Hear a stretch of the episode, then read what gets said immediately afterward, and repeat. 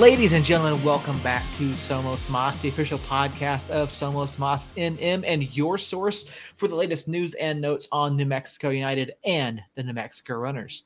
My name, of course, is Seth Bidoff. Thank you guys so much for being here as we do each and every Tuesday night across our social media platforms. Joining me tonight, we have Jacob Terrell, Earl Nieto, and guys, happy to be here. Glad you guys are both with me, although you were both late this evening. Uh, I was right on time. Sir, Not, I got no link. That is bullcrap because Jacob got the link and he was on the same exact email. I got nothing. I've been sitting I'm, here since 845.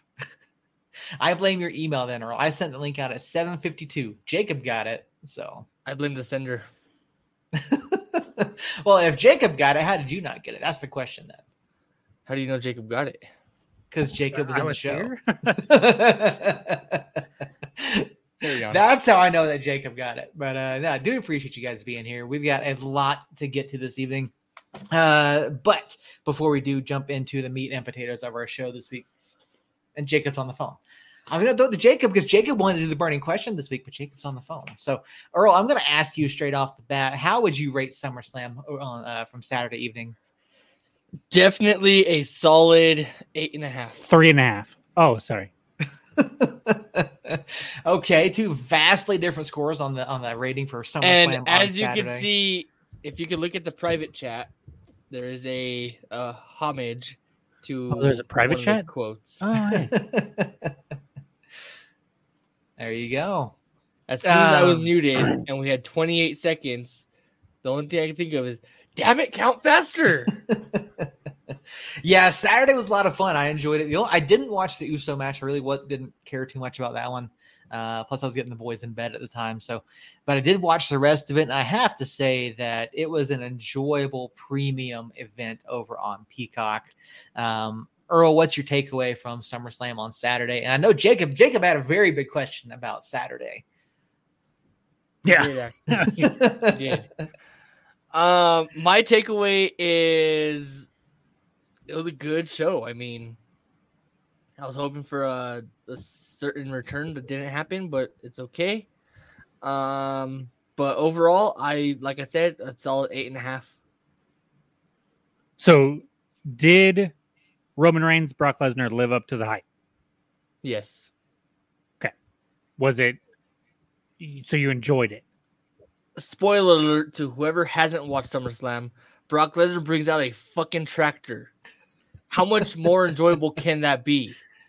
Well, I, so I I've I have other friends that are into wrestling, believe it or not. And uh wait, I was other getting, friends? Yeah, I know exactly. Hold on, hold getting, on, hold on. Hold on. I do believe the text was pictures or it's not true.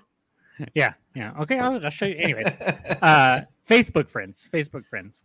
Uh, so not real friends, but they had Burner both of them got it. Both of them had different feelings on the uh, main event there. So just wanted to get your thoughts on it. So my both thoughts on the main on event. It. My thoughts on the main event was it lived up to the hype. Don't get me wrong.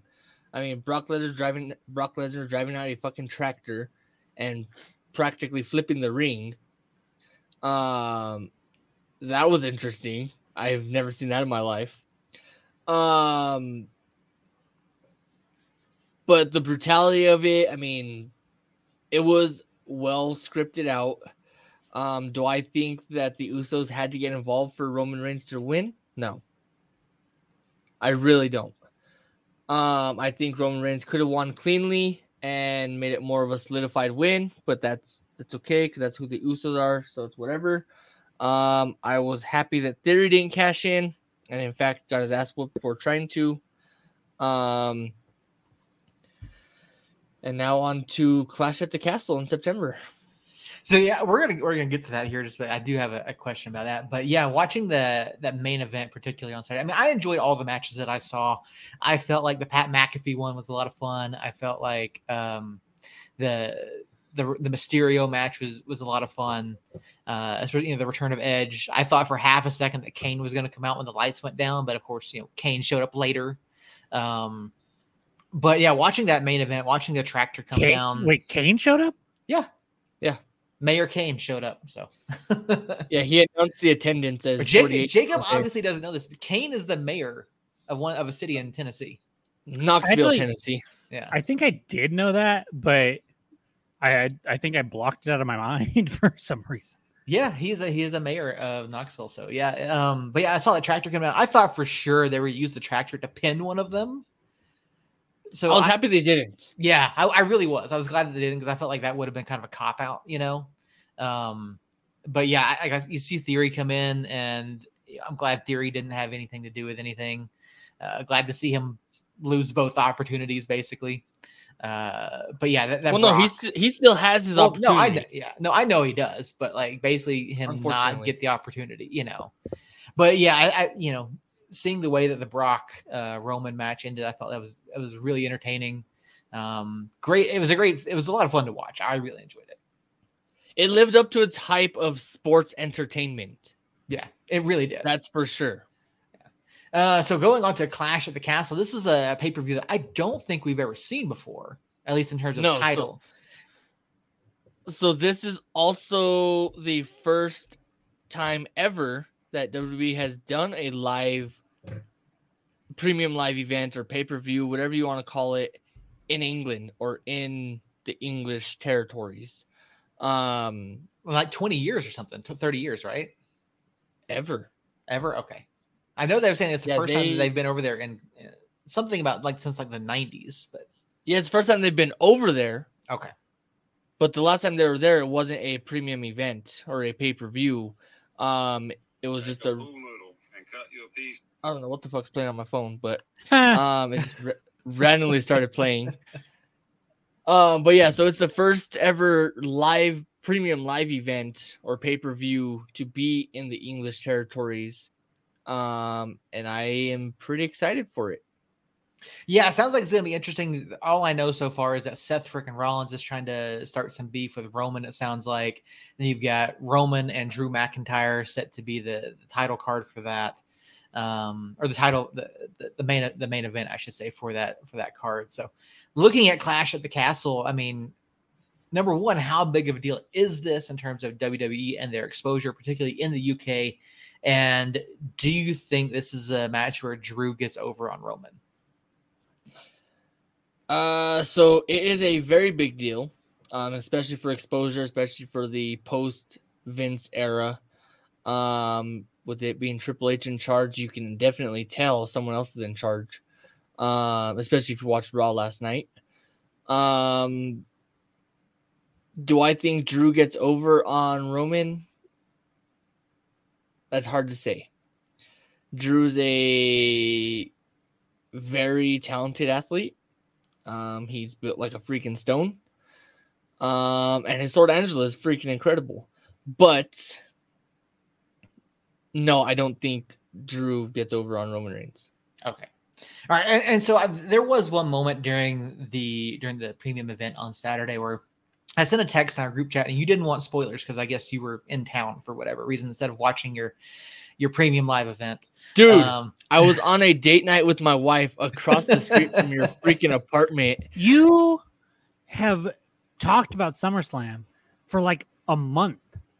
I know, I know, and I had a job fair Saturday morning till two. One of my buddies told me about horse racing, live horse racing which my wife has been wanting to go to forever. And it okay. was just happening to happen on Saturday night. So I decided, hey, let's go to horse racing. And so we went to horse racing. Okay. All right. Fair enough. Fair enough. Date night with next, the wife. Next time you go, let me know or I'll go with you.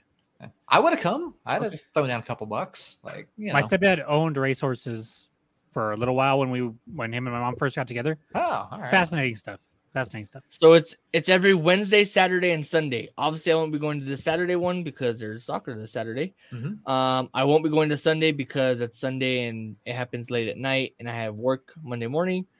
Um, so it doesn't happen maybe it goes to like eleven o'clock at night. What's up, Harry? Um, Harry, how you doing, bud? That, that doesn't mean you have to stay till eleven o'clock at night. yes. Um, almost horse racing, yes. so, uh, Harry, I'm sh- I don't know how much you got around town when you were over here, but there's actually a, a racetrack um, right down the road from from my apartment. Uh, they do live horse races there, and they do uh, show different races from around the country as well. So um, that's what we're talking about. Uh, Earl and his wife were there on a date uh, last weekend. So can we uh, not talk about the different races from other other uh, other horse other areas? Sure. We won't bring that up. Um, but anyway, it's, so, it's, ten minutes in. We finally saw Stroke Earl. Um, so that, that's a new record. Um, but I did want to ask you, Earl. So there were, uh, so I mentioned something about some walkouts after the Bianca uh, Becky Lynch match, and so I'm curious. I didn't know who, who any of those those other competitors were that came out. Apparently, it turned into a thing on Monday night as well. I guess P- Becky Lynch now has an injury that's going to keep oh, her yeah. out for an extended period of time. So, who are these walkouts, and does that what significance does that have? So, first off, let's address the Becky Lynch injury, where she separated her shoulder 20 minutes before the match ended mm-hmm. and still competed with the separated shoulder. So that's that's just incredible there on that on that note. Um, the ones that walked out, the first one was Bayley. Um, Bayley, um, Harry, by the way, um, I will. Harry, I know Trish I... Stratus. That's what I know. I don't know Bayley. So Harry, when I see you ever, I will fight you for misspelling Bayley's name uh, because it's not B A I L E Y. So you'll fight him for misspelling it, but you won't fight Seth for not knowing who she. I even know who she is, and I don't have anything to do with wrestling. No, ignorance is bliss, so it's all right. Um, just I know like Alexa, Alexa Bliss. Bliss. My point. um, so the first one was Bayley, and J- uh, Harry, I do love you for knowing who Bayley is. Um, she was one of the greatest women's champions in the modern era. Um, and I say modern era being post Trish Stratus and Lita, um, that decade. Okay. Um, she's one of the greatest ones. She is also the host of Ding Dong Hello. It's a it's one of the uh, shows that or segments that they have on Raw. Um, it's pretty entertaining. Uh, she's also my future ex-wife, just for everyone listening. Um, and then the other one was Io Shirai, um, who changed her name overnight to Io Sky. Um, she is a Japanese wrestler. Um, she's a Japanese wrestler who was just she's incredible. She's high flying, she's very energetic. She's a fun one to watch. And then the other one was Dakota Kai, who was a decent um, competitor for NXT. Um, she's one of the Triple H favorites, so obviously she she picked up she picked up the the call up for sure. Um, and to answer Harry's question, Lita or Trish, Lita. So it depends on what kind of match if we're going in the non PG era in the like brown panties match or the mud wrestling match, I got Trish all day. But if we're going just a regular ring match, then Lita. All right. So yeah, I, so I think that kind of answers all the questions that I had. Um, I'm glad we got to do a little bit of a post mortem on SummerSlam. As Earl mentioned, next up is Clash at the Castle in September. That's gonna be a lot of the, fun to see what happens. The correct answer, by the way, is Stacy Keibler, but go on. Ooh, that that's not a bad shout right there. But you know, I grew up in the era of Miss Elizabeth, so you know. God, you're old. He grew up in the era of fabulous, fabulous, fabulous Moolah. oh man, um, kids! For those of you who don't know, fabulous Moolah um, just Google it. Um, don't. Is... don't. Lita was extremely Moolah was one of the not underrated. greatest wrestlers ever. Um, and she's also the child bearer to Mark Henry's kid. Um, for those of you who don't know who Mark Henry is. Oh, that storyline was just terrible. No wonder my life is all fucked. I grew up in a terrible time where I saw Snitsky punt a kid. Yeah. Great times. Anyways, we can move on to talk about soccer that, if you guys want. That sentence literally just come out on this podcast? Yes. Punt a kid was was literally just said on this podcast. Yeah, that was the thing. Um, but yeah, as Earl said, we can't go ahead and move on, and and uh, so that is our our wrestle talk for this week. We probably won't talk so, anything. So go we ahead. can talk about something very unenjoyable from the weekend, is what you're saying. Yes, yes, we yes. can. Um, so Jacob, I know you had a question over in our group chat, so we'll throw this week's burning question over to you that you can present it to uh, everyone on the show this week. Okay, that works. I was gonna work it into talking about the team, but uh, have the new guys lived up to the hype uh, or lack thereof uh, when we sign them? Have they exceeded or met or not exceeded your expectations when then signing was announced? I mean, I'll, I'll jump in on this one first. For me, I feel like well, that's good because Earl was asleep apparently. yeah, obviously. Um, Harry, yes, it actually it actually is, and we will we will get to that um here in just a little bit because we we all have some uh some thoughts. We have some thoughts, Harry. Yeah, we have we some have thoughts very, on how that match went on Saturday. Uh, notice on Sunday, I should say. Notice I was drinking water today instead of a whiskey sour because I feel like if I had a whiskey sour or two, um, something might get broken. Yeah, no, we, we definitely have some thoughts on that, Harry. We will get to that here in just a second. Um, for me, I feel like guys like Will and Alexi and Ju- and Justin have outperformed the expectations that we had. Um, Will, especially, Will has been absolutely fantastic for us this year. Um, I feel like he's a guy that's he's come in, he's stepped into multiple roles. He feel he's filled, you know, filled in at the back. He's played the midfield now. Um, he's a guy that I was excited for coming into the season when we saw that signing, but I feel like he's outperformed uh, the expectations that I had.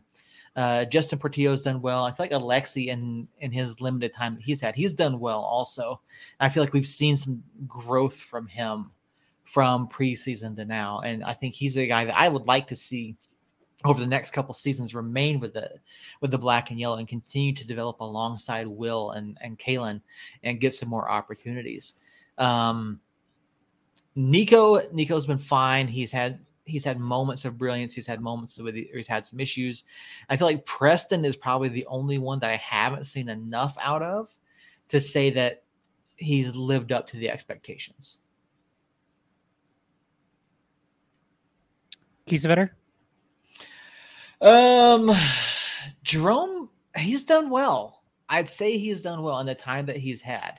Um, obviously, people have given him some stick for being a little bit of a shithouser. Um, you know, but he's inserted himself into matches. He's he's been a presence up top, and he's drawn the attention of defenders, and, it, it's worked to our advantage uh, at times. And so, I feel like he's been given the opportunity. He's stepped in and he's done well. Uh, would I have liked to have seen him score more goals? Obviously, but you know, part of his role alongside the pacey guys like Preston and Nico, and now that we have Amando back in the fold, is he's going to be there more for that hold up style of play and to draw the attention and and get and create open space inside the box for other areas. And he's done well at that. Earl. Um, Alrighty, moving on. Uh, carry on. That's that's that's fine by me. So um no, I I'm almost the same as Seth. I mean, there has been some, some inconsistencies in the midfield. Um but overall there's oh dear God, Robert. Uh, but overall it's a pretty decent showing for the new guys that have came in that have came in. Um the only one that probably hasn't really lived up to the hype um, is ready. I mean, their team, the Heart of Oaks, said that he's one of their best players, and we've seen him in maybe a handful of matches. And when I say handful, I think four.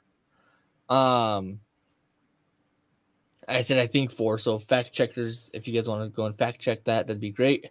Now we'll um, go for Or because I'm pretty sure it's. I don't know. I'm checking it. I'm pretty I, sure it's close. God forbid we put out bad information. Uh, I think I think I know who that was a shot at, but I'm not sure. Um, Yes, that's absolutely who's a shot at. Yeah, Ratty okay. has six appearances and 227 minutes played, So not he- including the Open Cup. So I, I have to push back on Ratty a little bit just because he- the minutes necessarily haven't been there. But when he's been in there, I thought he has looked spectacular. Yeah. I thought he has been a game changer on the matches that he's been in there for, especially the two that he started. I want to say too. Um, Right, which- I- I which thought you're right. You you are right. He has been a game changer when he's in there, but he's never there. But it's not. I don't think So- it's because he's hurt. It's because our back line has, like, if you look at the position that he plays, which is kind of Suggs' position, you have Suggs, you have Harry, you have Bruce, you've got Tete. We've or Yearwood. We've seen up there a little bit. You've got Ratty. Um, Portillo play that role a little bit too. yeah, so- I mean, we've we just have a lot of bodies to play that role. yeah. I think that's Yeah, been that's- Ratty's Ratty's issue. that's is- is just- just Right. He just I, he's buried is what it is. Um, and that's what kind of bums me out and uh chaps my hide, I guess, for lack of better words. is the fact that he was so hyped up by his club when he got loaned out. They're heartbroken and pissed off at him, whatever the case was, um, for being loaned out. But then he's only seen six six matches in where are we at? 17 games now? mhm, 20, 20, 20. Right. We still so only have 20 six, matches played. Yeah, six matches and 20 matches. Six Thought we match were at six 21. appearances and 20 matches played. So that's that's where I'm at is the hype of Ratty not being utilized more is the Mhm. only thing that gets me. Yeah, You're right. Ratty, Ratty's got. I definitely want. To, you're right, Jacob is 21, but yeah, I would love to see more of Ratty. Like Ratty has been fantastic in his time on the pitch. We saw him a couple weeks ago, just absolutely take over that left side of the pitch, and but yeah, it's just unfortunate, you know, because we have so many guys that can play on the left. Now, I think Ratty has a little bit more versatility than those than a number of those guys. Um, he definitely has. I definitely think he has pace on Josh um, and and Harry, but eh, but yeah, it's just you've got Justin and and Josh and Harry and those guys have played so well down the left. Like it's hard to find opportunities to get Ratty in there. I think we'll see him this week um, in at least one of the two matches. Um, because you know, obviously three matches in six days, it's a it's a great opportunity to get him in there because he's a guy he can he can deliver that ball in from the left too. We've seen him do it. So, so can we all agree that the three most important new additions have been Justin, Nico, and maybe Jerome? Who's the third? Will, Will, Will, Will, duh, yeah. Are those three kind of the the three Yeah. most important additions that we've made? I think so. So in who- terms of in terms of the impact that they've had on Yeah. the season, yeah. So different question. Yeah, then. to to date, yes, those have been the three. Okay. Do I think Romario makes a bigger impact than what he did on this past weekend? Yeah, I I can hope so. Yeah, Romario. We'll, we'll, we'll talk about him when we talk about the game. But um, who have been your three favorite additions, if they Ford. are different? Ford, dude, I love Ford. Uh, Ford has been a great addition. I feel like you know the, the couple of opportunities we've seen him, he's done really well.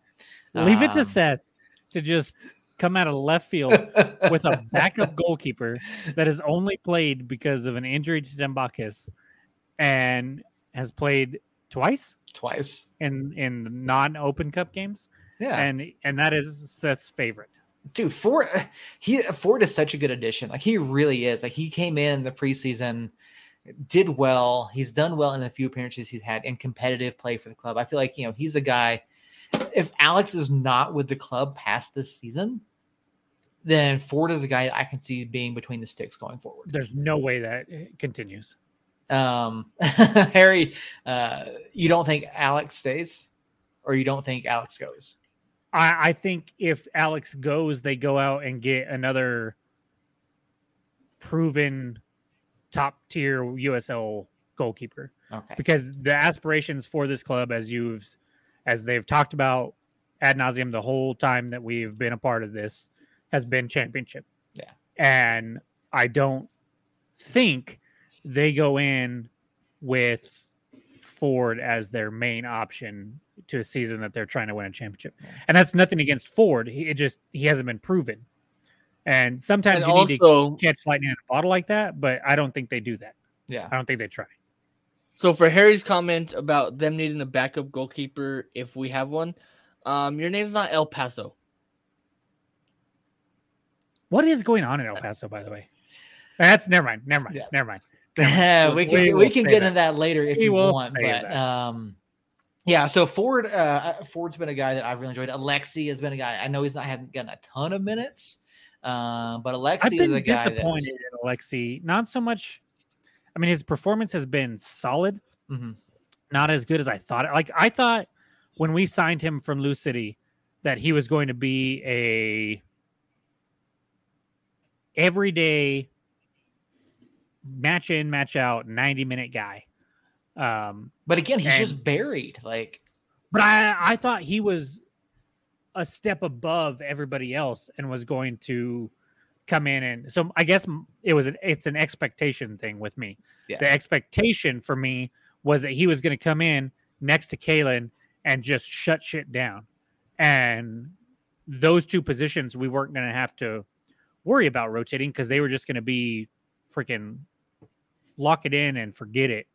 And that hasn't been the case, which part of it I think has been, you know, Yearwood and Tete and Seymour have kind of stepped up and and in Seymour's case we didn't really think he was going to be playing back there but but uh that's where he ended up playing uh, or playing some anyways and and okay awesome.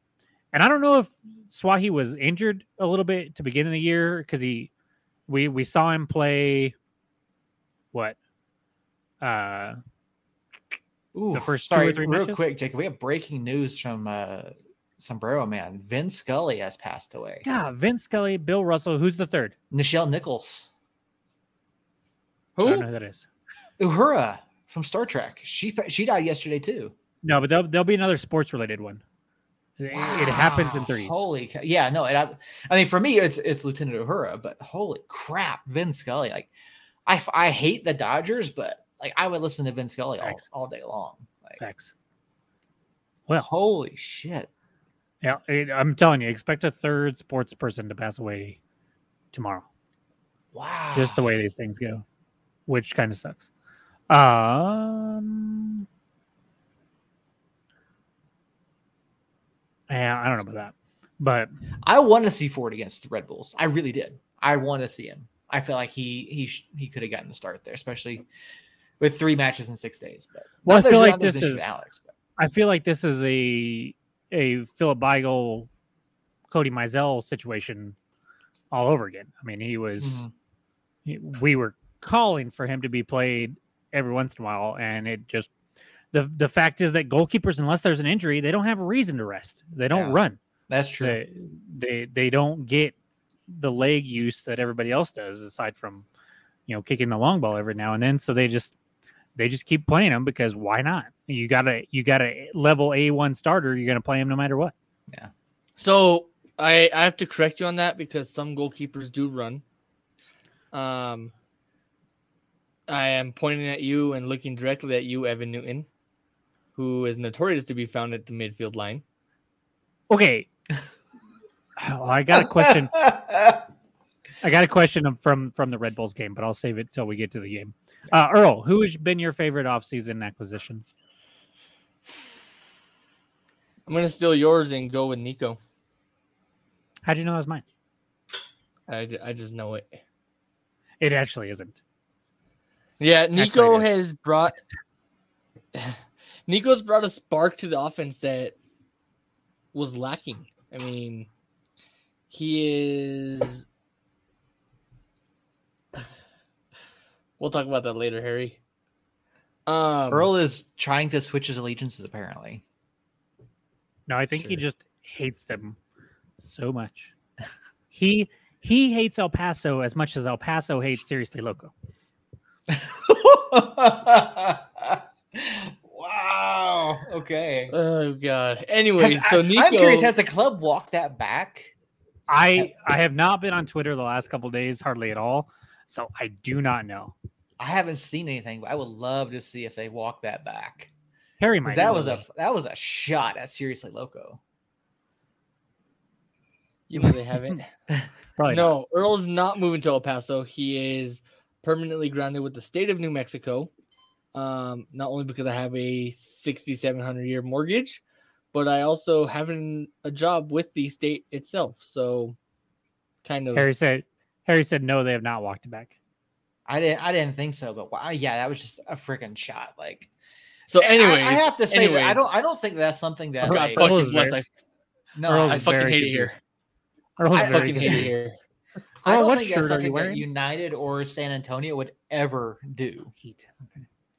Like, I mean, maybe I'm wrong, but I don't, I don't know any, any club outside of El Paso that would do something like that. I mean, Harry, have you ever heard any other club like, or any like official from a club come out and say something along those lines? Because I know I haven't, but anyway, Earl, carry on with your. No, no, no. I'm, I'm already done. So go ahead. Um, I'll just sorry, I'll put we- it in we- the chat. I feel like we've kinda been got, like, derailed. Yeah, we all kind of got talked over a little bit there. So, um, I mean, we, we've we've kind of beat around the bush a little bit when it comes to Saturday. We've talked about our favorite players. Saturday, obviously, New Mexico United picked up a two-one win on the road at New York Red Bulls. Two. This will be this will be the angriest victory podcast you've Jesus. ever heard from us or any other podcast I think I've ever seen. No, I, you're, I think you're absolutely right. Like this was this So- what we've seen from so- United all year. Earl, go ahead and kick us off with this. So before you get that far, do we have to? Yes. Yes, that's what I- we did. This I is what need we to. do. I need to vent. All right. So All right. Here we go. Here we go. I don't know what the fuck I watched on Saturday night. Or yeah, it was Saturday. Sunday. the fuck? Sunday. Sunday. Sunday night. Sunday night. Um, because Saturday was wrestling and I was happy. Then Sunday I was watching United, which I'm usually happy watching, and I wasn't. And I actually texted you guys what the fuck was that that I watched. Um, I personally think we did not play good. Uh, we were playing the bottom of the barrel, like they couldn't even scrape the dog shit off the bottom of the barrel, and yet we only put up two goals on them. One of those goals being a stoppage time goal that we were kind of lucky to get, anyways, because a header. Um, so the fact that it took 90 plus minutes to score two goals on a team that's only scored 10 goals all season was very frustrating to watch. And look at me, I did my homework um and I came up with the 10 goals. Thank you David for the for the uh the match notes cuz I did read those. Um does that mean You it's, uh, read them? I sure as fuck did. Holy crap! What are we doing to you, Earl? Wow. Yeah. I took I took the next step. He's Um, turning so yeah, into so a I was- soulless bastard. I will Well, I mean I had to clear some stuff on my email, so might as well watch that or read that. Um so, yeah, so I was very confused why we were playing so poorly against the poorest team in the league right now, but I'm going to stop before I lose my mind. It is 9:37. I do want to sleep tonight without any heart issues. uh yeah saturday was and i know we kind of texted about this back and forth on, on sunday evening. I know, we keep saying saturday we're so used to playing on saturdays but it was a sunday evening sunday afternoon match for us. And you know jacob you kind of responded to earl immediately. I, I started to type something out and you your response went through quicker so i just stopped what i said. United played well in the first half we just we absolutely dominated possession. We we we look at that. You look at the attack going forward. We created opportunities. We shut down what they wanted to do. We had the rotations through the midfield and the back line. And So, you could see Let, us let me stop you there. Control the entire. You know why we controlled the entire first half with possession? Earl, if you say back passes, I'm Because we didn't- mute you. we didn't leave the the fucking middle That's- half no, of our middle half of the Earl. fucking pitch. That is bullshit. the very first fucking complete and utter minute. bullshit. The very first minute was nothing but back passes. We didn't even think about the midline or attacking the goalie, uh, Citronella, Oh whatever my his gosh, name is. Earl. No, No, this is this is a terrible play- take. This is such a bad take. keep away with our Such own a bad take. Such a So terrible no, take. that's why we. Tim Buck has barely possession. touched the. Will ball. you shut your fucking snosberry? how I went through that. I, I Earl, I let you finish. Okay, I didn't mute you. I didn't kick you out. Like I, I should know. have. I Um, was I, I was expecting it. That's why I kept going. yeah. Uh, no, the first half, I thought we picked them apart. We created chance after chance. If there was at least two plays that I, I feel bad because I I'm so torn on Kiesewetter, but I always shit on him, and I shit on him because there were at least two passes that he missed by quite a bit. That if he's at anywhere near close with those passes, it's three nothing at halftime. Easy. The most obvious one was after we had scored the first one, there was another opportunity, a two on one. Like two minutes later, yeah. Yeah. And and he tried to cross it to Nico, which probably was the right play because Nico was wide open. And seemed like he had acres of space to have put a pass that would have got the job done. And he literally kicked it right to the one defender that was between them Mhm. and I haven't gone back and rewatched, so maybe it was a tougher pass than than I'm imagining and remembering. But it was a play that I was just like, "Oh my gosh!" No, Harry, it wasn't possession without direction. That is Earl's take, and we all know how Earl's takes go. No, Earl, Earl's take is that was the direction was backwards. fair, fair. Because it was. No, it wasn't Earl. It was back and forth. It was tearing them apart. The way Red Bull press, you have to move the ball, ping, ping, ping, ping, ping. It's in that middle to their their half, and that stretches them out, opens things up, and then you get that ball to Kiesewetter that we scored on. You get the ball to Kiesewetter that we should have scored on. You get a ball to Bruce on the opposite side on a on a switch that leaves him wide open. There are just time after time after time in that first half that we should have finished. We easily could have been up three or four nothing, and we really should have been. And And I there was said just- at halftime, I said at halftime, and somebody on this podcast told me to stop being a pessimist. I and did. what happened? What happened? They fucking scored. That- yes, no, like absolutely. And, and you mentioned opportunities. There, all there was also the opportunity where you had Nico and Jerome down two v one again. Nico or Nico was out on the left, Jerome on the right. Jerome opted to shoot the ball instead of lay the ball off to the left. Yes. It, like it's yeah, exactly. Yeah, and, and so there were chan there were chance after chance after chance. I feel like Kiesewetter should have laid that ball off. I think Nico had a better pass. I think it would have put the goalkeeper out of position a little bit. But yeah, I mean, it's just missed opportunities. And then yes, coming out into the second half, Red Bull's like I, I feel like not dropping a second or third goal in that first half really gave Red Bulls the confidence say, hey, look, we're Mhm. still in this Exactly. and they and you we just looked absolutely freaking flat in the second half and red bulls looked so much better up until about the 60th minute Mhm. and then Mhm. of course you know 60 70 in there then you start to see the subs coming in and you see it start to swing back to united's favor but yeah red bulls for about 15 15 20 minutes there to start the second half they looked really good but it And- wasn't enough And to be fair, I think United played very well aside from that stretch of, of Red Bull uh, domination there to come out of the second half. The the problem was just that lack of the not even like the finishing. It was just the lack of of touches, the lack of good touches in the final third that just we had chances, but we just qu- couldn't convert those chances to go to shots, even they, mm-hmm. or, or quality shots, anyways. And so, I mean, it's eh, yeah. It, you have Robert saying that they've given up 43 goals this season. We I had talked about a stat last week before we came on, or when we were on last week before we played them, that they it would they had been outscored 16 to one in their last five matches, Mhm. including a five nothing loss and a six nothing loss. And I thought, man, we it the the teams that we have typically had trouble trouble scoring against have been the teams that pack it in, and that is not what Red Bull does. They do not pack it in at all.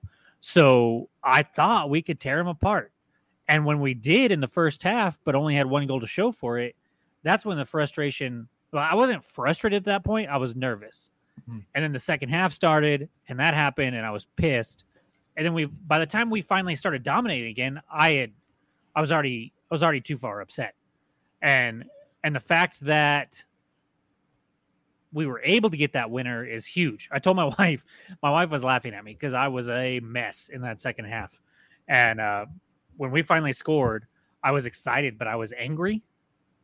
I was very angry, and uh, she she was very confused as to why I was angry that we scored. yeah, I, I will say this. You know, I, I it, unfortunately it took a while for that attacking mentality to get back in onto the pitch, you know, in the second half. But and I and I think a lot of that had to do with the insertion of Amando Moreno and Romario Williams, who in their limited time on the pitch on Saturday played really well. I felt like they did a lot of things good and they were able to push the ball forward. Like you could see even Amando's first few touches, like he looked comfortable on the ball considering he you know just came back from an ACL injury, and I felt like he had opportunities going forward. And I really, really wish that they had given that PK to Amando. Like I understand giving to Justin, but I really wish they'd given to Amando. You know, like coming back and give him an opportunity to to to get back on the score sheet. You know, and I feel like Justin's take on that penalty was just so awful. It was the worst one I've ever seen him take. Um, but to see the the mentality and the fact that United didn't quit, and you see us actually, because people have been complaining about how we just kind of sit back and let things happen, and we just we play for the draws in moments like that. We didn't. We kept pushing forward. We kept looking for opportunities, and uh, getting the opportunity there in the in the ninety, you know, in the first minute of stoppage time on the corner. I mean, great delivery by Justin, fantastic header by by Will. Um, you know, I, and I feel like I, I, I wish we had scored more. I felt like we should have scored more, but and like Harry said earlier, you know, everyone's gonna have a crappy match. I mean, this was a crappy 20 minutes that we've seen multiple times. It's not just an entirely crappy match, you know. It's it's something that we keep seeing. It we can't figure out why they just come out flat at times, and I and I it's something that we have to fix going forward, especially in these matches against teams like Sacramento and Miami, the Miami FC, who are still looking to secure playoff positions. And now, that being said, all of that negativity, um, we did end up coming away with three points. We finished the month of July with 13 points through seven games, unbeaten uh, in July. Yeah, which is almost a two, uh, two points per game rate, which is which is pretty good. Um, we're on pace now for 63 and a half points. If you if you take our points per game for the first 21 games and you apply that to the next 13, do we get to 62? No. No, I don't think we do. I think we end up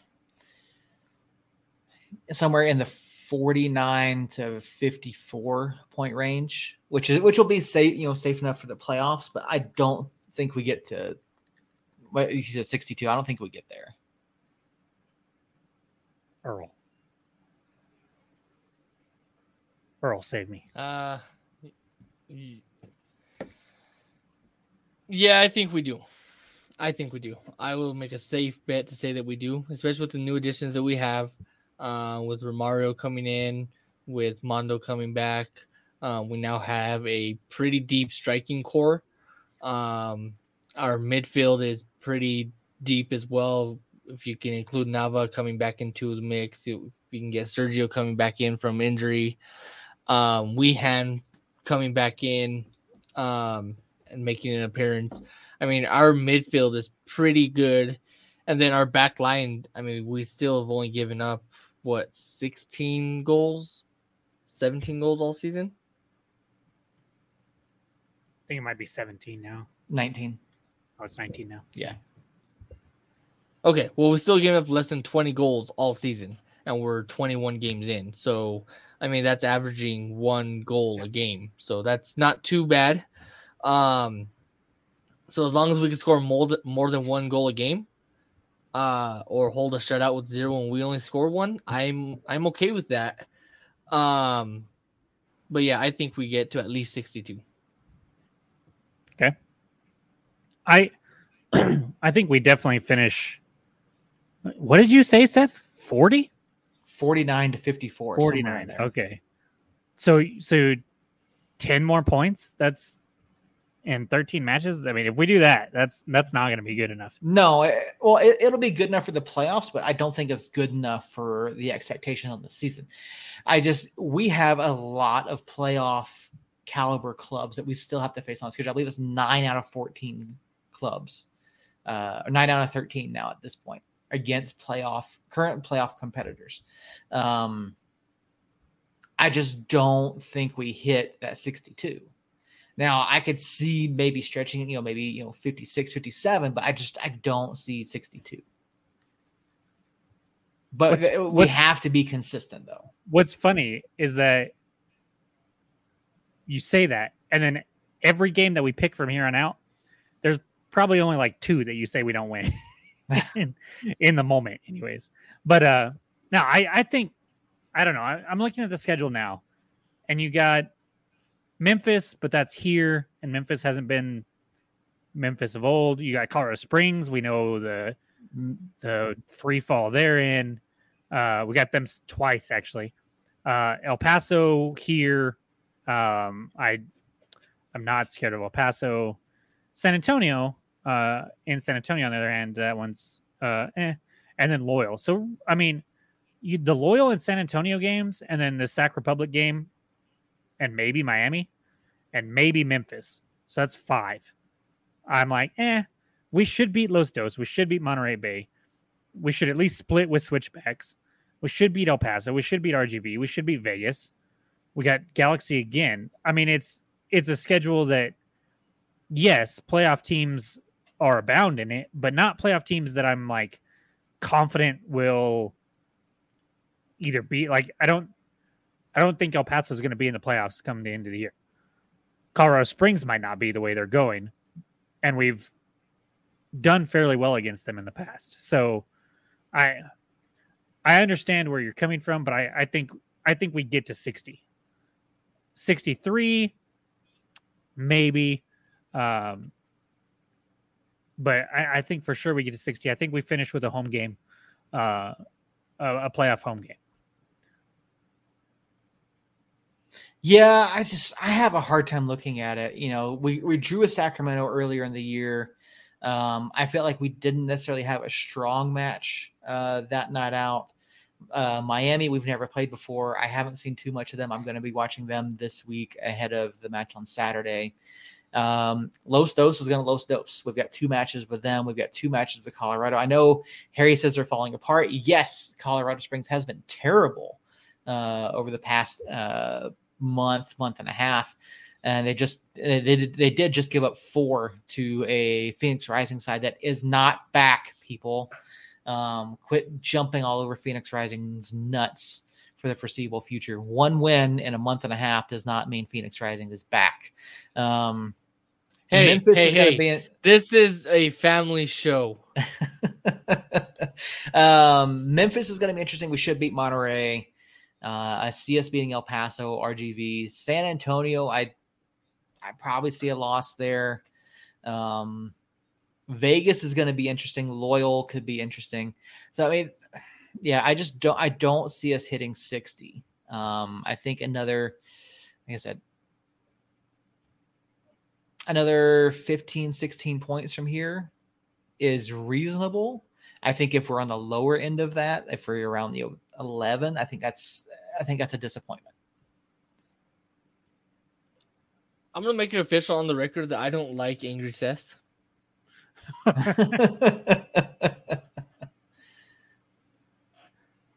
LA2 stuff because they're playing under COVID rules, no fans. Yeah, I mean, we play for a year without any fans, so you know it's it, it is what it is. We're we're we're going to be used to that. Um, yeah, I'm not saying.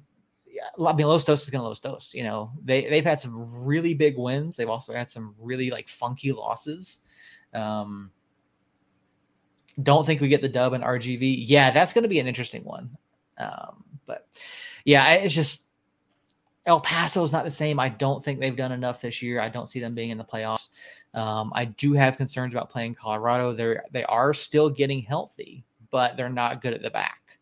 Um, so I don't know. But I mean, I, all of that's kind of a long a long-winded answer to to your question there, Jacob. So I just don't see 60. I don't. it is almost Earl's bedtime. That is uh, correct. So um yeah, so tomorrow night, Sacramento Republic FC comes into the lab for the first time since 2019. The last time they were here, they did uh, drop a three spot on New Mexico United. Um, but this right? is a yeah 2019 that's what i said it's been a long okay. time yeah um and you know united obviously has not been great at home well yes we only have the one loss but we've been unable to finish matches in a lot of these opportunities and sacramento is a club that has a lot of guys like roro uh you know like Keko they have some guys out there that can uh put some goals up on, on some guys. They they they play a couple different styles. They looked good against SKC at times, and then they looked really good playing out wide on Saturday against Charleston Battery. Now, obviously, Battery is not a fantastic club, but that was an interesting match to watch. So. Mark Briggs has Sacramento playing well. They've balanced the the schedule well. They've managed the expectations between Open Cup play and the league. And so I think Sacramento is a club that we should be kind of worried about on uh, on Wednesday.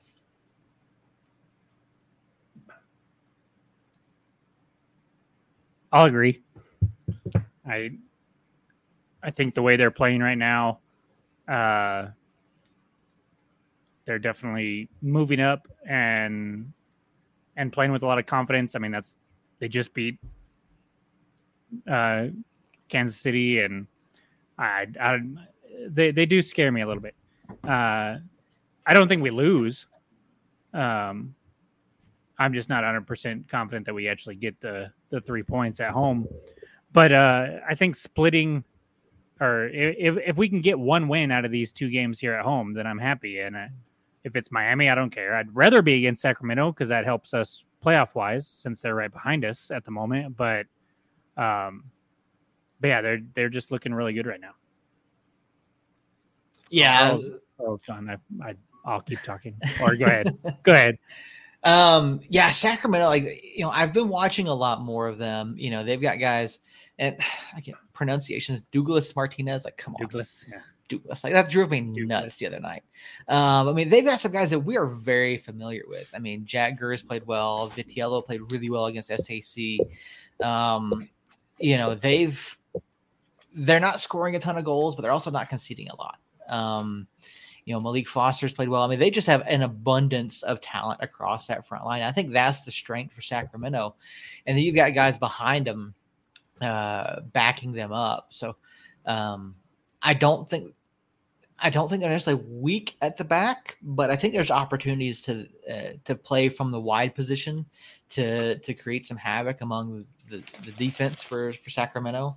Um, but I mean, the, the big thing is going to be stopping and, and interrupting the the attack going forward, especially from guys you know, like uh, from uh, Rodrigo Lopez or and Keko and any anyone you know trying to work the ball up. I mean, Rodrigo's a guy that I to me he's he's Sergio. He, he he does what we want to see out of Sergio out of the midfield, but he does it like ten times better and I also feel like he's better finishing wise than, than Sergio mm, is. And so sure. uh, Roro's a guy that's really dangerous and really scary to watch uh, tomorrow night.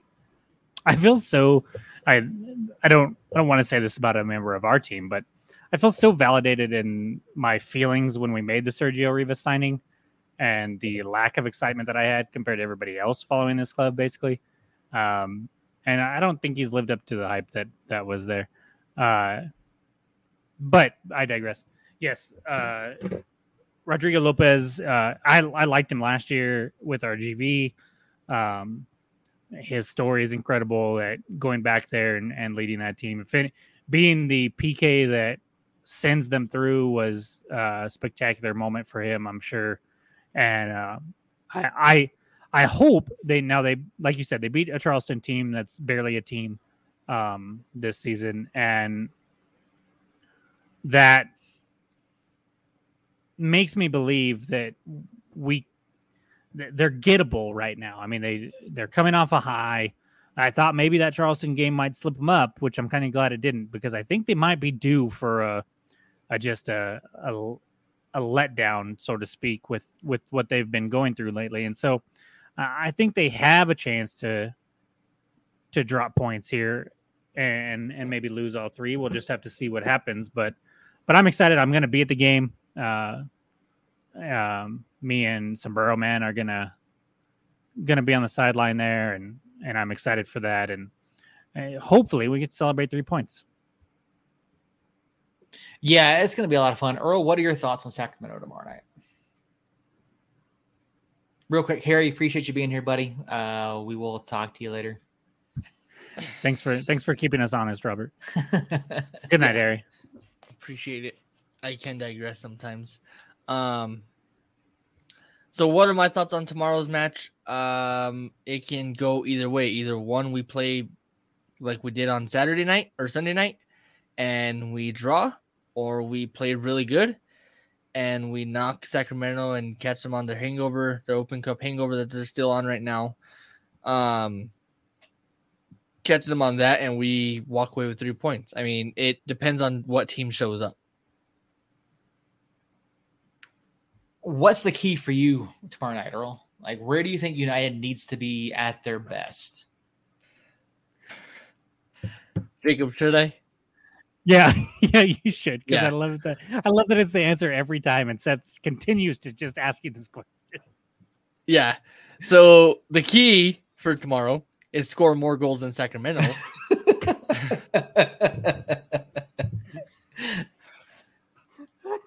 where, do you- where do you think those goals come from?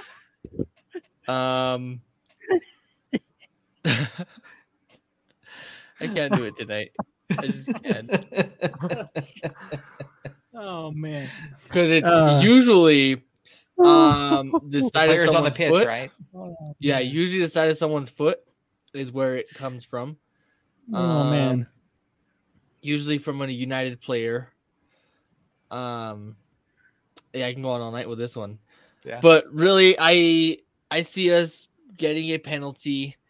Um, oh man. because that seems to be the only way we can score goals is a penalty. So I see us drawing We a didn't penalty score. somehow. We scored the fuck are you talking two. about, Not on penalties on Saturday. Close enough. And the one penalty we had, we didn't score. Yes. Close enough. Oh, Um, goodness. All right. Either way. Either way. Earl, so your- yeah, what's, what's your what's your score prediction? three one. oh, thank you. Three. Wow. Okay.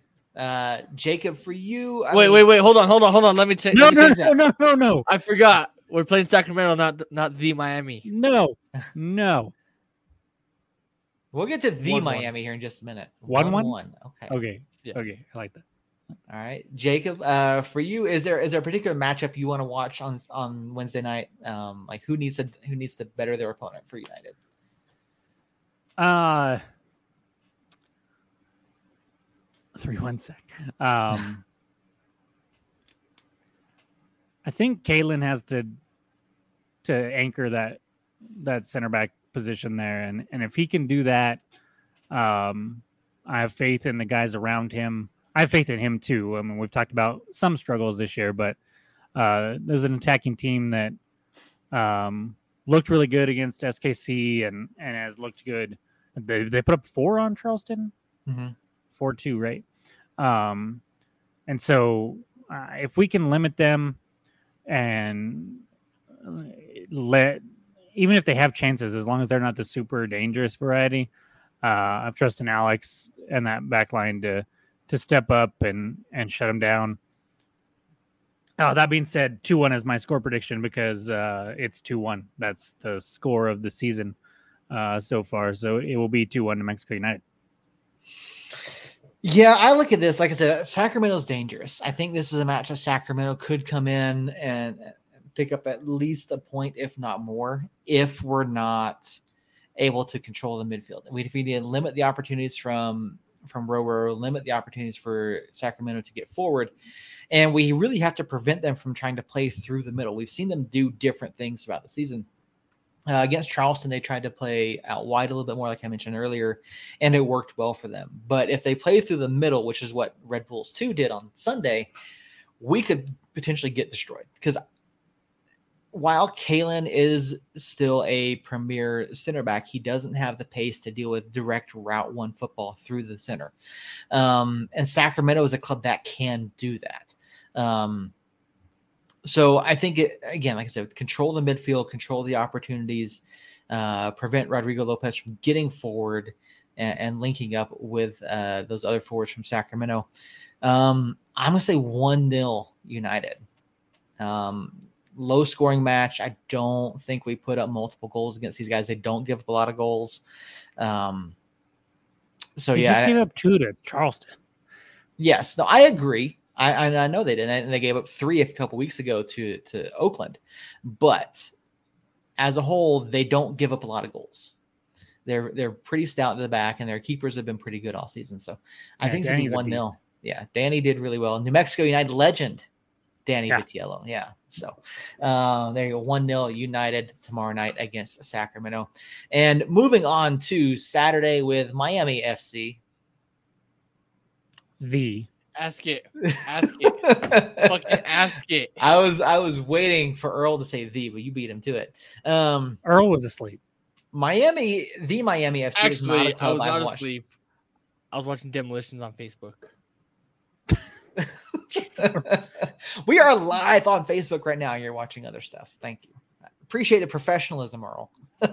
this is why this is why the answer to the question you always ask him is outscore the opponent Yeah, because he doesn't have time to research because he's watching demolitions on YouTube or Facebook. Um. So yeah, like I said, I haven't And- seen. so a hold lot. on, hold on, hold on. In all fairness, I was going to watch this on Facebook, um, to see what the comments were and see anything like that. But then I saw demolitions, I was like, ooh, squirrel bait. okay. Um yeah, so the Miami FC, I really don't know too much about them. I'm gonna t- watch and a little bit of them this week, kind of get a feel for what they want to do before I give my before I write up my preview this uh, for that match. But uh, forward New Mexico United play Romeo Parks does play for the Miami FC. Four goals on the season for them. Um, Robert over in chat saying the Miami sucks. Uh, Miami, in five attempts playing the Western Conference so far this season, has picked up one point. They have lost three matches. I think it's three or four matches against the West. They lost to Colorado. They lost to Phoenix. They lost to San Antonio. Uh, they lost to Los Dos. So yeah, they have not done well playing against the Western Conference this season. Um,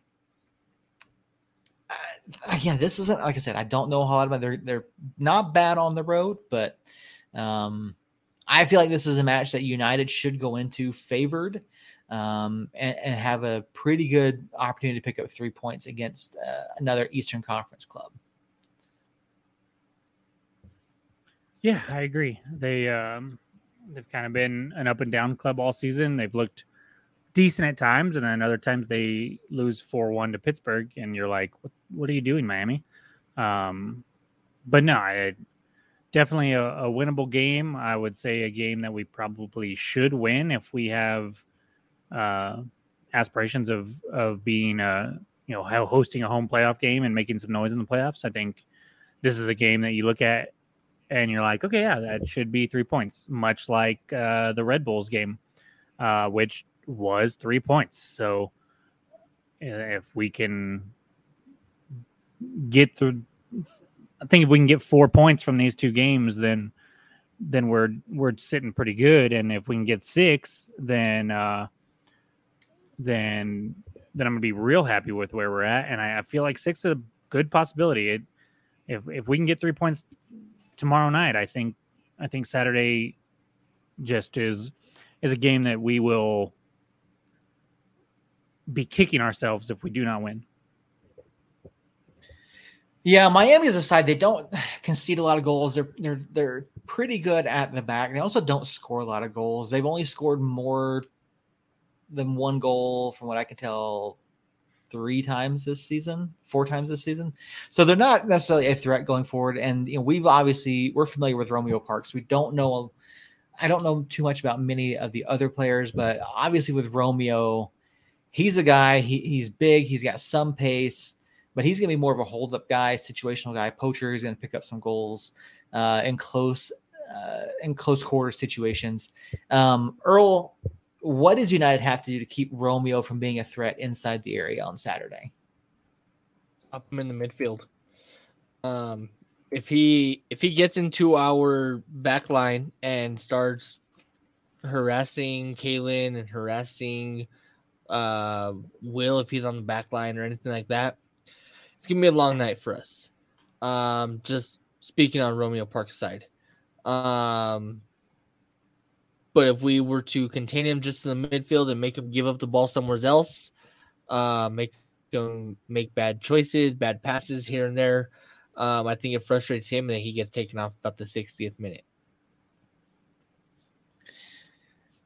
Yeah, yeah, I, I kind of I, I, agree with that. Um, I don't necessarily know how much you're going to be able to how much you're going to be able to stop Romeo in the midfield because uh, of how they like to play. They like to press up a little bit higher. They like to get Romeo. You know, you know he's going to want to play off the shoulder of some guys. Maybe get some route one football going.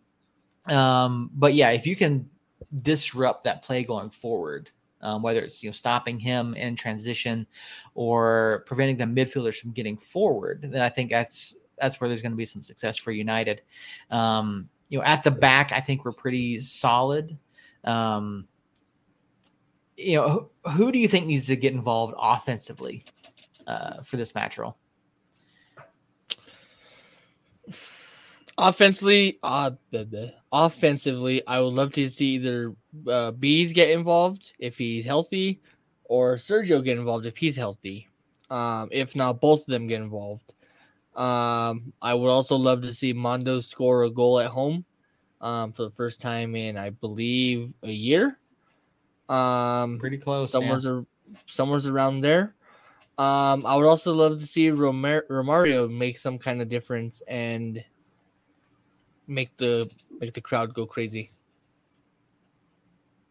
Yeah, I think those are some good shouts. I think Amando, Bees, and Romario can all have a direct impact on this match if they if they do play. Um, I don't see Sergio. I mean, Sergio's obviously out. We don't know what the what the injury is. Uh, he was listed as uh, out for tomorrow night uh, on our on our match notes. Um, so we'll have to wait and see what happens with him. I'm going back and looking around the double check your your stat there, um, as far as when Amando last scored at home. And wow, I'm still going. That's pretty bad. Oh, here we go. Uh, September 18th. Amando Moreno, 48th minute against Real Monarchs. So yeah, so pretty close. Months. Yeah, right around 11 months since he last scored at home. So Steven Doonan over in chat. That beard is looking solid, Jacob. You got this. Thank you. Thank you very much. All right, so guys, Saturday night, the Miami oh, FC. Henry. You said the over. name and it didn't dawn on me. Oh, okay. Um, Sorry, anyway, the Miami FC coming to the lab. Jacob scoreline prediction Saturday night. Um, so they have some offensive players that that I recognize. Uh, Christian Sorto played for RGV last year, and I believe scored on us all the time. Every time that we played them, it felt like, anyways. Um, and then they have oh shit, who was the other name that I was looking at? One second, one second, one second, two seconds, three seconds. Oh, that's why it was on my freaking computer. uh, jackass. Uh, Kyle Murphy was a stud for Memphis last year. And when they signed him this offseason, it was a huge get uh, for them. And so they've like they they made splashes. I know a lot of people talked him up this offseason, so I'm not sure why they haven't necessarily been uh, as good as as some thought they might be, uh, based on their additions and who they brought back and everything. But um, since you came to me first, I'm going to go with the two one score line. Two one. All right. Um, so I just want to correct one thing real quick. Um, are you correcting me? Because if yes. you are, I don't want to hear it. I'm correcting you because Christian Sorto has not scored against New Mexico United, at least in 2021. Seriously? Seriously. Could've Elvis Amoh, on the other hand. You sir, you sir, are fake news. Ah, I felt like he scored on us multiple times last year. You're talking. You're thinking El, uh, Amoh. No, because they played together, and I I could have swore Sorto scored too. Uh, no. Amoh scored in. Let's see. October 9th. He's also scored Okay, this eh, he does not matter right now. I don't know why you're still going down this path. May 1st. So Elvis, Elvis Amoh did score twice against us. So there you go. Earl, scoreline prediction Saturday night. My score line is actually sitting in the chat right now um, by Robert because I made the mistake and thought that we played Miami first and Sacramento. Um, but nope, it was the opposite. So 3 1. I came here for accurate reporting. and I get this. I don't know why you're coming here for accurate reporting. Uh, all right. So Jacob, you, what did you, you said? Two one. Earl said three one. I'm gonna go two 0 Saturday night at the lab. Uh, I think that's a fantastic opportunity for New Mexico United. Uh, so you in res- in response to uh, Steven's comment about accurate reporting, we're literally the KRQE of podcasts. I don't know. I don't know what that means. what? I'm lost. I'm talking on that about I'm talking about a, I'm talking about a certain weatherman who calls for 90 92 and sunny and then it turns out to be like 72 in monsoon season. Okay. I, I don't even know what to say to that. Uh, moving on. uh, so I, I said 2 0, 3 1, 2 1. Those are your scoreline predictions for this weekend. Great opportunity for New Mexico United to pick up another three points. Hopefully, pick up four to six points um, this weekend. Uh, Miami sucks, leaky in the back, and no direction on offense. Uh, thank you, Robert. Appreciate it. What did you the- call me? Leaky at the back.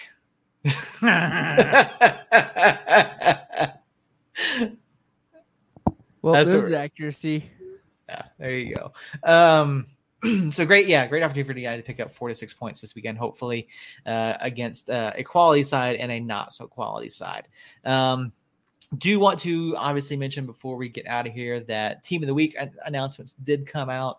Uh, Nico Brett made the starting 11 for the team of the week, and Will Seymour got a nod to the bench. So, congratulations to go those guys for their performances on Saturday against New York Red Bulls 2. Um, no one is up for goal of the week, save of the week, anything like that. But I, I hate to admit it, but Aiden Quinn had a fucking fantastic goal. Uh, now, a lot of that does come down to the failure of the Colorado Springs keeper, but Not a lot of it. Yeah. Damn near all of it. Pretty, yeah, exactly. But He yeah, it was, literally- uh, He literally stands there and watches it yeah, he got all sorts of turned around on that. go Terrible play right by him, him.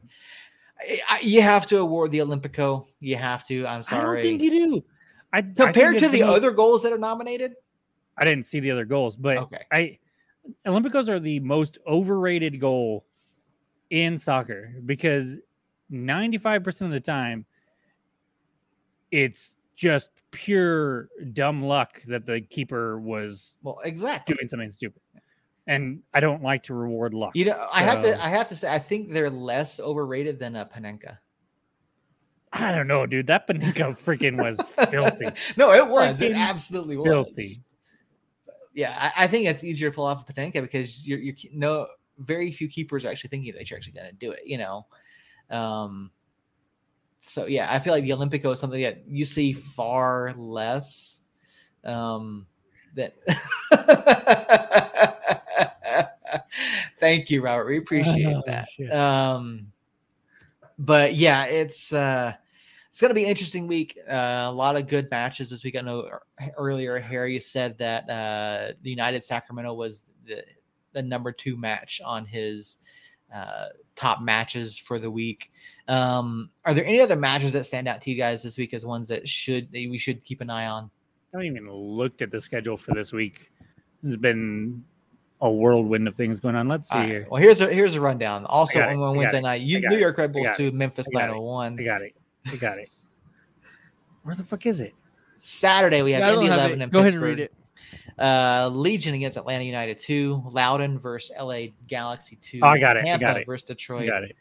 Lou City and Charleston, Memphis 901 and Hartford, uh, Monterey Bay and El Paso, Orange County and Colorado, San Diego, San Antonio, Rising Las Vegas Lights, and Sacramento RGV round out the weekend. Can I So root that- for? Go ahead, Earl. Hold on, hold on. Is that Rising match in Vegas or is it in Phoenix? It's in Yeah, Phoenix. Phoenix. Okay, so that's one match I want to see. Um, and the second match I want to see is the Lou City. Um, who Charleston. did you say? Lou City, Charleston. I like how when you realized it was Yeah, Charleston, Lou- it yeah, like City you- plays Charleston. Never mind about that. Can just a just a Phoenix match then. Can I root for San Antonio? yes. Okay. I would rather see San Antonio win. San Antonio, that's going to be an interesting matchup. Um, it does have implications for New Mexico United if results go our way. Um, the club did point out that if by if we do manage to pick up six points, we could potentially move into second place in the West. Um, so yeah, that's a that's a, a match that's going to have some implications for us. The Colorado Springs match could have some potential implications if Orange County pulls off another win. Um, so yeah, some matches to watch, and I think Monterey could potentially beat El Paso on Saturday evening. Um, guarantee it. I guarantee you they beat El Paso Saturday. You guarantee that one? Okay. Um, so yeah, there's some interesting matches this weekend um, to keep an eye on, especially if Colorado is, is not healthy, if El Paso is not playing well. I mean, they're you know they've lost three in a row. El Paso is just a shitstorm right now. So El Paso's been a fraud all season. They started off like Yeah. shit. They played a lot more games than everybody else, which drove them up the table because they were getting results from them. And then now they're playing like shit again. It's Mhm. they are. My guess is they don't make the playoffs. If if I had to, if I had to say which, if there was looking at the standings now, I think there's only one team that falls out, and I think it's El Paso. Yeah, I mean, looking at how things are now, there's a little bit of separation now from fourth to fifth. I mean, there's five points there. Republic does have a match in hand, but United has matches in hand on everybody else. So, um, except for San Antonio, basically. Um, but yeah, looking down through the rest, I mean, there's some room for some movement there.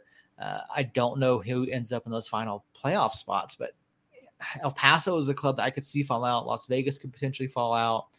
Um, I have way more faith in Las Vegas staying Oh, yeah. than El Paso. No, I, I do too. But it, if they can't string together enough results, then they will fall out. But uh, I think they're going to outperform El Paso uh, through the end of the season. Yeah, they've got two matches in hand on them. They're only one point back. So um, room there for Las Vegas to move up. Room, plenty of room for El Paso to move down. Um, San Diego has most goals scored, and Sa- San Antonio has the fewest conceded. Yeah, that's going to be a fantastic match. That's going to be a lot of fun to watch. Um, I do have one final question for you guys before we get out of here. And I, and I hate to do it. We talked about it last week. We talked about John Morrissey. We talked about his projections. The the big thing after the weekend was that Are- San, was that Phoenix is supposedly living back. rent free in your head, Seth. No, Don't the- pay the- attention to Phoenix. They're Fuck not 'em. living rent free in my head. It's the it's the reaction from around the USL Championship, saying that San, saying that Phoenix is back, that they're back on track. That you know, I mean, the, the Monday morning thread over on the subreddit was Phoenix rising, rising. You know, people are like, oh, Santa, uh, Phoenix is back on track with the number of points they're going to get and all this kind of stuff. And their playoff projections. Are they back? Does does one win over a poor Colorado Springs side is that enough to convince you that Phoenix is back? what is your definition of back? Because if it's back to being the Phoenix Rising that we thought they were going to be and top of the table and contending for a championship, no. If it means they're back as they're going to compete for the last one or two playoff spots and have a decent chance of getting it, then yes, they they're only four points back of seventh place right now. they are five points back of El Paso in sixth place, but have two matches in hand on them. Mm-hmm. They have a schedule that's not. I mean, to me, the Western Conference is just tough, kind of top to bottom. So schedules are going to be about the same, but they've got Vegas, Orange County, El Paso, RGV, Colorado, Oakland, San Diego, Monterey Bay, Sacramento, Red Bulls 2, RGV, and Atlanta United 2. So so thank you scheduling gods for giving them Atlanta United 2 on the last day of the fucking season. um and and yet we're the conspirators with the league to screw them over. Okay. Yeah. Um like you look at that, you got Sacramento, who I think will be a playoff team. You've got Loyal, who will be a playoff team. And then you've got El Paso and Oakland, who's fighting for a playoffs, but I don't. They're not scary. Uh, another Colorado match, um, and Vegas, who's fighting for a playoff team. Their their schedule is fairly easy going down the stretch, uh, if they can find at least any kind of form.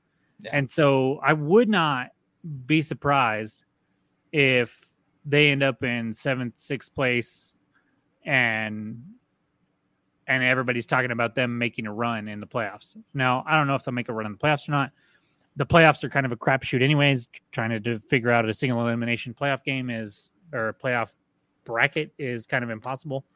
Um, we saw that last year with Phoenix and El Paso going down in the first round.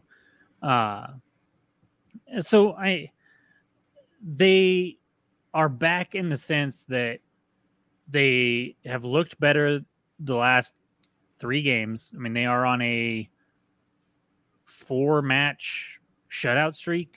Um, which before that had happened, what were we were talking about their defense just being a sieve. Um, and now all of a sudden they've rattled off four four straight undefeated against Lou City, who we've talked about as being really good. Sacramento, who we're talking about is in really good form. Oakland, who's a playoff potential, and then Colorado Springs, who yes, they have been struggling, but they're still a top three team in the league as it sits right now, or top three team in the West as it sits right now, and they destroyed them for nothing. So, as much as I don't want it to be true, Phoenix definitely looks like a team that very well could be uh, a playoff team come November or October. I, I think the only problem with your analysis is, despite the shutout streak, Phoenix is still leaky, at, extremely leaky at the back. They're giving up lots of opportunities. They are. And a lot of the success that they've had in these last four matches has been because of Ben Lundt. And that's But- the only thing. That's the only th- reason they didn't lose what Lou City. That's the- tells you that's not going to change? nothing? because eh, well, as far as Ben Lundt, not the I mean the defense is going to be a sieve at the back, but we personally saw Ben Lundt stand on his head twice in a row earlier this season. He's done it now four times in a row here. He is that keeper. He is that guy. So as long as they have him between the sticks and an offense that does any kind of clicking like it did against Colorado Springs, you're looking at a team that while the back three or four or the back line, however many they want to put back there, is questionable. Uh, they just need them to make enough plays and Lundt to stand on his head, which normally you sit here and say, well, they, he can't do that every match. Well, he's done it four fucking matches in a row. Yeah. And he's we saw him do it two matches in three days to us. He's he is that he is that capable of doing that on a night in and night out basis. So because of that, I'm going to give them benefit of the doubt that they can at least make a run here. Yeah, Lunta's been the guy. He's been the game changer for them more than anybody else on that on that side this year. Because without him, they lose any number of these matches um, because they don't have the defensive ability to to close out clubs this year and prevent opportunities like they have in the past. Um, looking at the Colorado match, they surrendered a ton of possession. They sat back early, played off the counter, which I mean, there's nothing wrong with that. But I think against a better defensive club than Colorado Springs, Phoenix doesn't get those opportunities. And so I think that's something that we see kind of disappear in the coming matches. Now, Earl, on paper, Phoenix's back end of their schedule appears to be fairly friendly for them. There is a there's a there's a very real possibility that outside of Atlanta and Charleston, I think it's who we said is on their schedule. Um, where's my oh, where's my mouse? There it is. Um, uh, Red Bulls two and Atlanta United. Outside of those two, there's a possibility that Rising could see losses in a number of these matches if they don't play consistently good attacking football. I mean, so Earl, the same question to you. I mean, is Rising back to you in terms of, as Jacob put it, being in the playoff hunt, and can they sustain it through the end of the season? I'm gonna pretend like you didn't ask that question. Is that okay? Fine. Fine by me. All right. So Uh, here's here's my take. Why? Here's my take. Here's my take. Here, here it is. Phoenix beat a struggling Colorado Springs team. No, they're not back. You beat a struggling Colorado team who's lost more matches than they've played in the past month. Why are you So- putting me in the position to be a Phoenix defender? I don't like this position. But I try to look So at this Oh, no, they're not rationally, back though. and not. rationally, yes, they. Eh, I. They're. If you look at that, the playoff standings right now, Rationally, out listen, of listen, rationally, out of El Paso, listen. Vegas, Los Dos, Oakland, and Phoenix, Oh dear God. what two out of those do you think make it? I didn't hear your list. El Paso, Vegas, Los Dos, Roots, and Rising. Vegas and Roots. I could see that. I mean, it's not out of the realm of possibility. Phoenix has two matches in hand on Roots and is only a point behind them. We talked about them being behind El Paso five points, but being two games in hand on them. Mhm. They've got a game in hand on Los Dos and are three behind them. All it takes in this situation, they play Oakland, they play Los Dos, they play Lights twice? No, just this weekend, I think. And I think they play El Paso again. So they have a game against all five of those, all four of those opponents, and they have games in hand. And I don't know. They, I have enough respect for them, even if I hate them, that if gun to my head, you're telling me to pick two teams there, Phoenix is one of them, hands down. Nope. All right. Fair enough. Great But discussion. here's there why. Here's why Phoenix won't make it. They still have Rick Schantz as their head coach. They don't want to get rid of him anymore. The fans are, are fine with him now after a four nothing win. They literally had a fucking tifo on him at home. That was before the four nothing win, Earl. okay. that was okay. before the So four nothing if- win. So if Phoenix loses or when Phoenix loses again on on Saturday when they play, are you gonna go back and say that they're that they're back on the bandwagon to ship him out? Yeah, yeah, because that's Phoenix fans. They're flippity floppity. They're waffle irons. They, you know, they good times they're fine. Bad times the world is falling or the sky is falling and they want to kill themselves. That's just a waffle iron. it's just the way that's the way those fans are. They're a Um, curling iron. I don't know why you're getting mad at me for the how the fans react to this stuff. It's not my fault. You're a curling iron. I don't know what that means, but thank you. All right. So Jacob is defending Phoenix Rising this evening. Earl is against. Yeah, because Phoenix you guys are idiots. Coming from the one who defends a Phoenix Rising. Look, I'm looking at this rationally, not with my little peepee heart. All right, everyone. I think I like how you just added heart about to do it that. for us this evening. Great discussions all around. Um, Earl is on the El Paso wagon. Jacob Phoenix have come join San Antonio. I've been high on San Antonio all season. I really have. Even I have not. I have not. No, you haven't.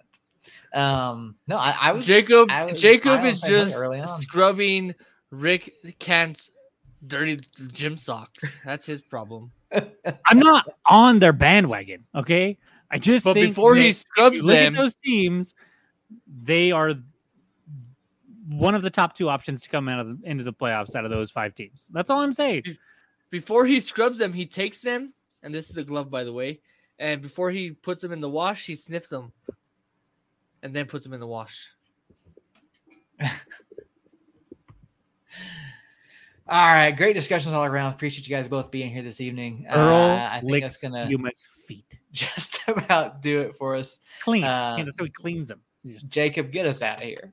Which isn't hard because he's always on the ground, so they're usually already clean. Fair. Fair. Anyways, we have ran the gamut tonight. Uh, Hang on, can we can we talk about New Mexico Yaffle? no, we cannot. Oh, no, I, I'm we so no, no, no, no, no, Earl, no. Jeez. Uh, New Mexico Yaffle for oh, whatever reason has decided to schedule. no, no. We're not doing this. We're not doing this. Earl, I hate you right now. Hate you with a passion right now. We ran the gamut from WWE to talking about three United matches with a lot of uh, nonsense in between there. So um, that's what you you should expect from this podcast. Uh, uh, we will talk about real things, but there will also be a lot of nonsense. That's why our episodes are an hour and a half all the time. Um, but you know, if you love it, you love it. If you hate it, you hate it. Uh, Jacob is a curling iron. Yes, that is also something that was said on this podcast, as was punting a kid. Um, but if you enjoy it, or if, you just want to If you don't see us it, next oh, week, God. if if you don't see us next week, it's because we were canceled. no, I don't think we've said anything cancelable. Cancelable. We talked Yet. about punching Uh, a baby. Not tonight, anyway. Not no, tonight anyway. we did not. It was there was not a baby. It was a kid. First of all, Oh, and it wasn't. It wasn't talking. We weren't talking about it in the context that we would do it. We were talking about the context that somebody did do it back in the '80s, because that's I- when I Seth do- was in his formative years. Um, I do want to mention real quick. Sorry, Jacob. Uh, guys, this is episode number 95. Ninety-five. 95 full episodes of this. We have done bonus things, so technically we're over the, the century mark, but 95 full episodes uh, tonight. Uh, in five weeks, we will be celebrating our 100th episode. I'm working on getting uh, something set up for that. So Can we do a hopefully, giveaway? Can we do a giveaway? if you want to, I don't. I well, mean, we'll, I we'll wanna talk give about. away- I want to give away Jacob. We'll give out to whichever uh, fan base bids the most. Let's do my own podcast. Screw you guys. uh, so yeah, working on setting up something for that. I mean, if you want to, or if you want to do a giveaway, we can talk about doing a giveaway off, off air. But um, working on getting something for episode 100. So be here in five weeks. Thank you, Um, Henry. Thank you. Yeah. All right. So yeah, there you go. Ah, anyways, if you loved this kind of stuff, if you hated this kind of stuff, if you're indifferent on this kind of stuff and just need something on in the background, um, sorry, I got really thrown off because why do you have a what? Where do you work now? Who needs a forklift operator? Anyways, uh, if you love it, hate it, indifferent to it, uh, tune us again. Oh my gosh, what Earl? You're muted, Earl. Hey Steven, if you want to go ahead and shoot Jacob a text to get my number, um, I can help you out with that. I don't think he's. I think he's lying. Is what I. He's a. Last I knew, he was a surveyor, and they don't need forklifts in surveying. So, but uh, if he's serious, I will get him in touch with you. Yeah, if you're serious, go and get in touch with Jacob. Who get in touch with me? Who get in touch with my people to get back to you? And Cut three inches, three foot back of curb. There you go. What? I worked for a land surveyor. My grandfather was a land surveyor. Oh, you and Henry, you and Steven should talk then. Because punching. What the? Oh my god! Earthquake in Albuquerque, Jesus. apparently. Okay, okay. I'm gonna I'm gonna do this, and I'm gonna do this. Guys, thank you so much for watching. Uh, um, next week, Tuesday, be here nine o'clock. We will be talking about two United matches that happened, and we will be previewing two more. Uh, and with that, until next week, some of people. You've been listening to Somos Mas, your source for the latest news and notes on New Mexico United, the USL, and the New Mexico Runners. All of our shows are recorded live on Tuesday nights and are streamed on our YouTube, Facebook, and Twitter pages. An audio only version of the show goes live later in the week on all major podcast platforms. Our show is written and produced by Seth Bidoff, Jacob Terrell, and Earl Nieto, and is edited by Seth. All episodes are recorded and edited using StreamYard and Audacity.